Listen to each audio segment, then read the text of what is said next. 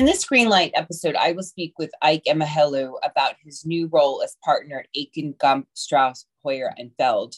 Although Ike knew he wanted to be a lawyer from his earliest days in Nigeria, he never imagined he would get to work on two of the three largest onshore wind projects in the US focusing almost exclusively on renewable energy project finance since 2008. Ike has worked on impactful projects throughout Africa, Latin America, and the US, including uh, through the Energy Access Relief Fund, which provided support to energy entrepreneurs facing liquidity challenges due to COVID 19. I'll speak with Ike about his career journey in clean energy, as well as the key trends that he thinks will make or break renewable energy and M&A in the coming years. Thanks for tuning into the Green Light. Now let's dive in.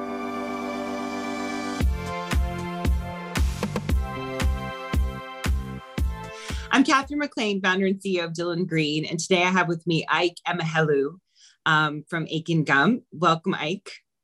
Nice to be here. Thanks, Catherine. I wanted to start by first congratulating you. I know that you've just taken a new role on as partner at Akin Gump. Tell me a bit about yourself and your new role. Oh, sure. So I just joined Akin Gump about two months ago, and I used to be a partner at Norton Rose Fulbright.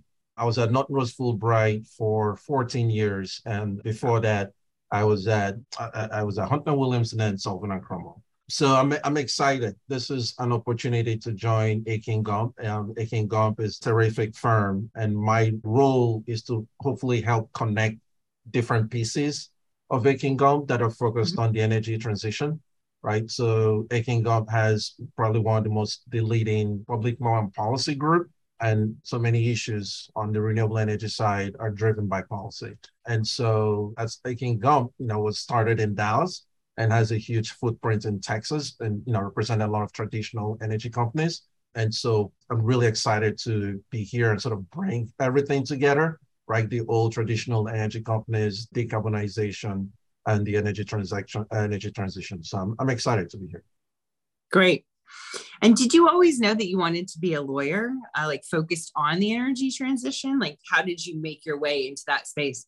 do you want me to go back to kindergarten or tell me about the day you were born. Exactly right? You know it's like you know everybody congratulated themselves because finally ike is here. But no i've always sort of wanted to be a lawyer. I think i told my parents when i was seven years old i wanted to be a lawyer. But the energy transition was somewhat relatively new. Um, mm-hmm. i grew up in nigeria.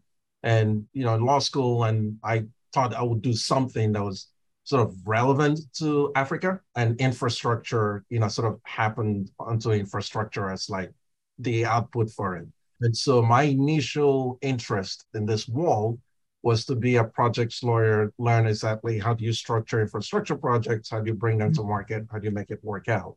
That evolved into realizing that, quite frankly, the US has become kind of like an emerging market when it comes to renewable energy, right? You know, when it comes to renewable energy, when it like, comes to renewable energy, yeah, yeah, when it comes to renewable energy, I mean, there's still some issues that we're borrowing from others. You know, offshore yeah. wind is relatively new here, so we're mm-hmm. borrowing mm-hmm. some of those concepts from Europe.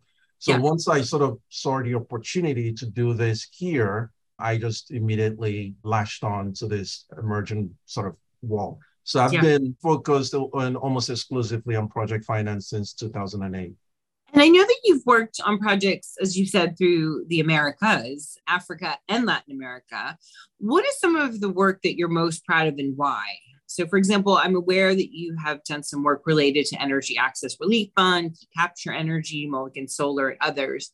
But interesting to hear your thoughts around what you're most proud of and why. Yeah, sure. The Energy Access Relief Fund that you mentioned is a good example of sort of the power of the private of the market, right? So that was basically a fund that was set up to help companies that were facing liquidity crisis due to COVID.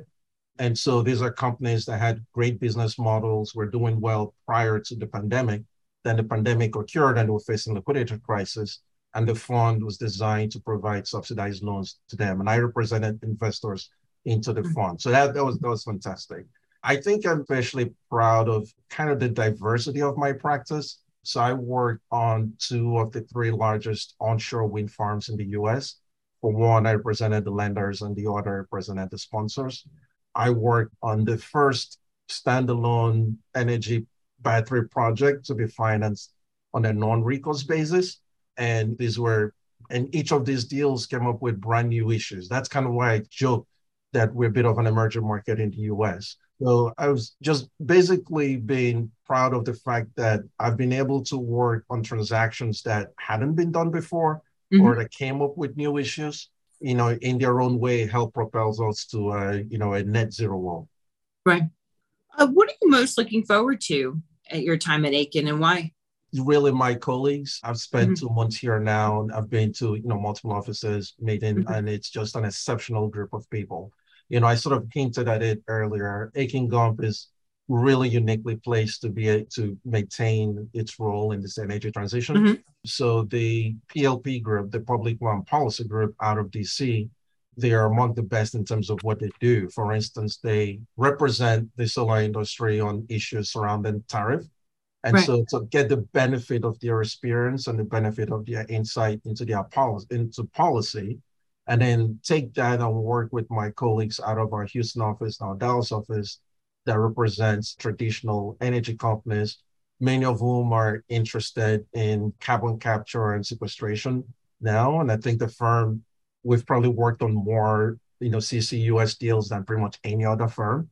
And then add all of to that, all the renewable energy work that we do. So in some places you hear people arguing about should we do gas or should we do solar? Should we do, you know, you know, what should we do as we get to the energy transition? And I think my experiences uh, at Akin Gump and with the clients that we serve is that all the clients seems like there's some sort of an agreement. Everybody's already investing in the space. And so, you know, to be at a firm where we sort of move away from those sort of foundational questions yeah. and into like, let's, okay, let's go on, let's just get it done. So that has been very exciting for me. What are some of the key trends that you think will make or break kind of renewable energy M&A in the coming years?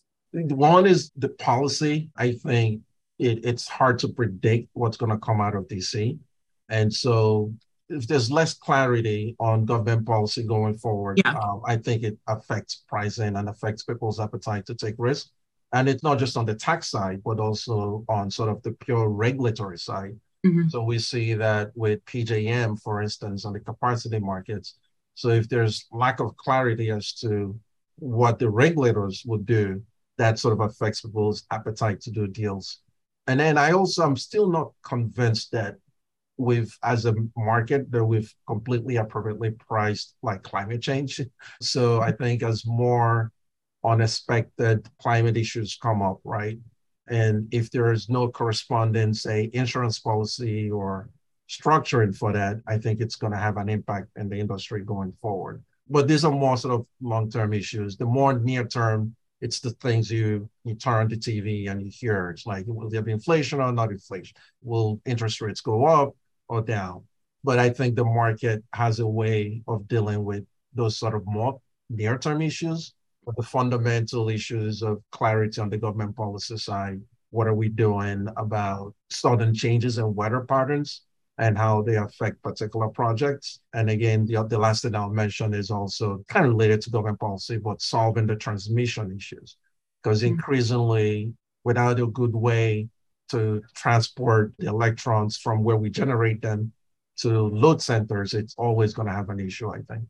Are there any sort of like structural issues that you are seeing that could possibly affect the renewable energy industry?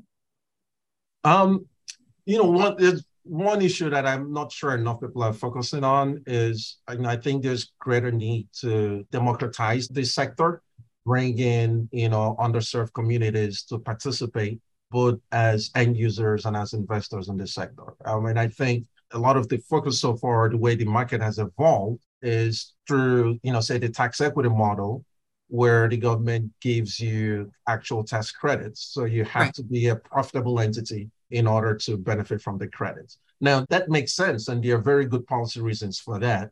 But as more and more people want to participate in the renewable energy, want to make sure that not only are they getting clean energy for their homes, but that they can also invest in the clean energy sector.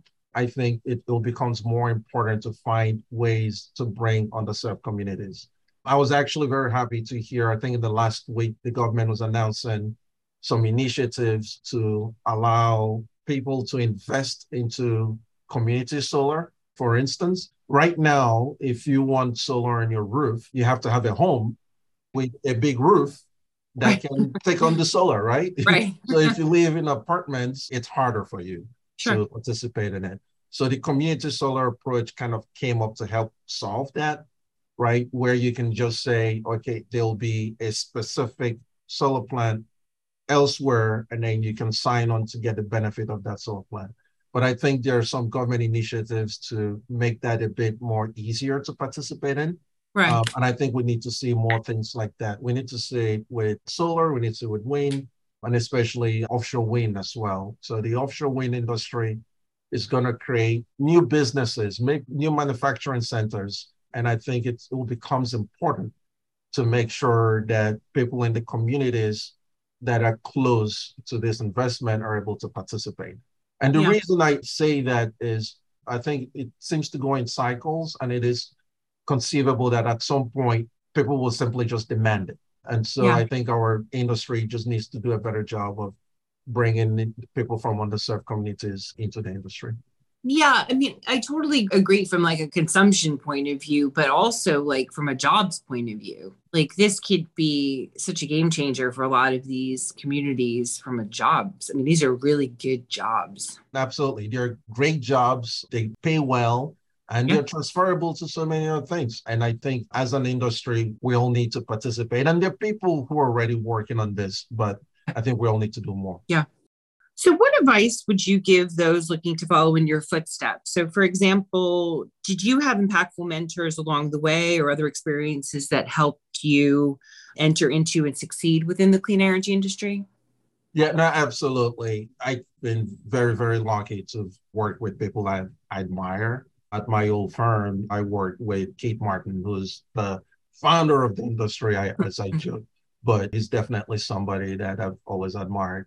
And I think in my experience, it's important to learn not just from people senior to you, but from people more junior. I think I used to be somebody who would print every single piece of paper. You know, just that's just how I would read. I would just print the document and read it until somebody who was a first year at that time working for me convinced me that you don't need to do that. Like you could just read the PDF.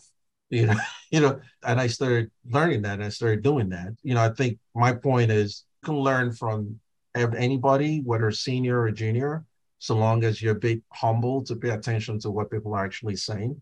And yeah. that's that's really what I'll recommend to people.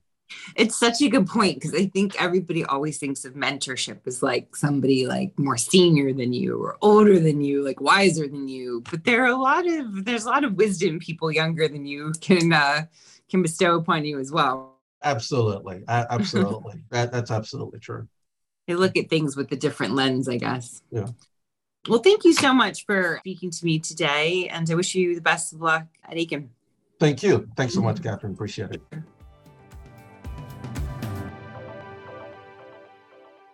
Thanks for listening to the Greenlight podcast. Are you looking for your next role in climate tech? Join the latest growing network of clean tech professionals and be the first to know about what industry leading clean tech companies first post new job openings from development to finance to marketing by checking out our website, dylan-green.com slash latest hyphen jobs. Dylan Green is transforming business through talent. You can also find us on YouTube where we engage with today's top clean energy leaders.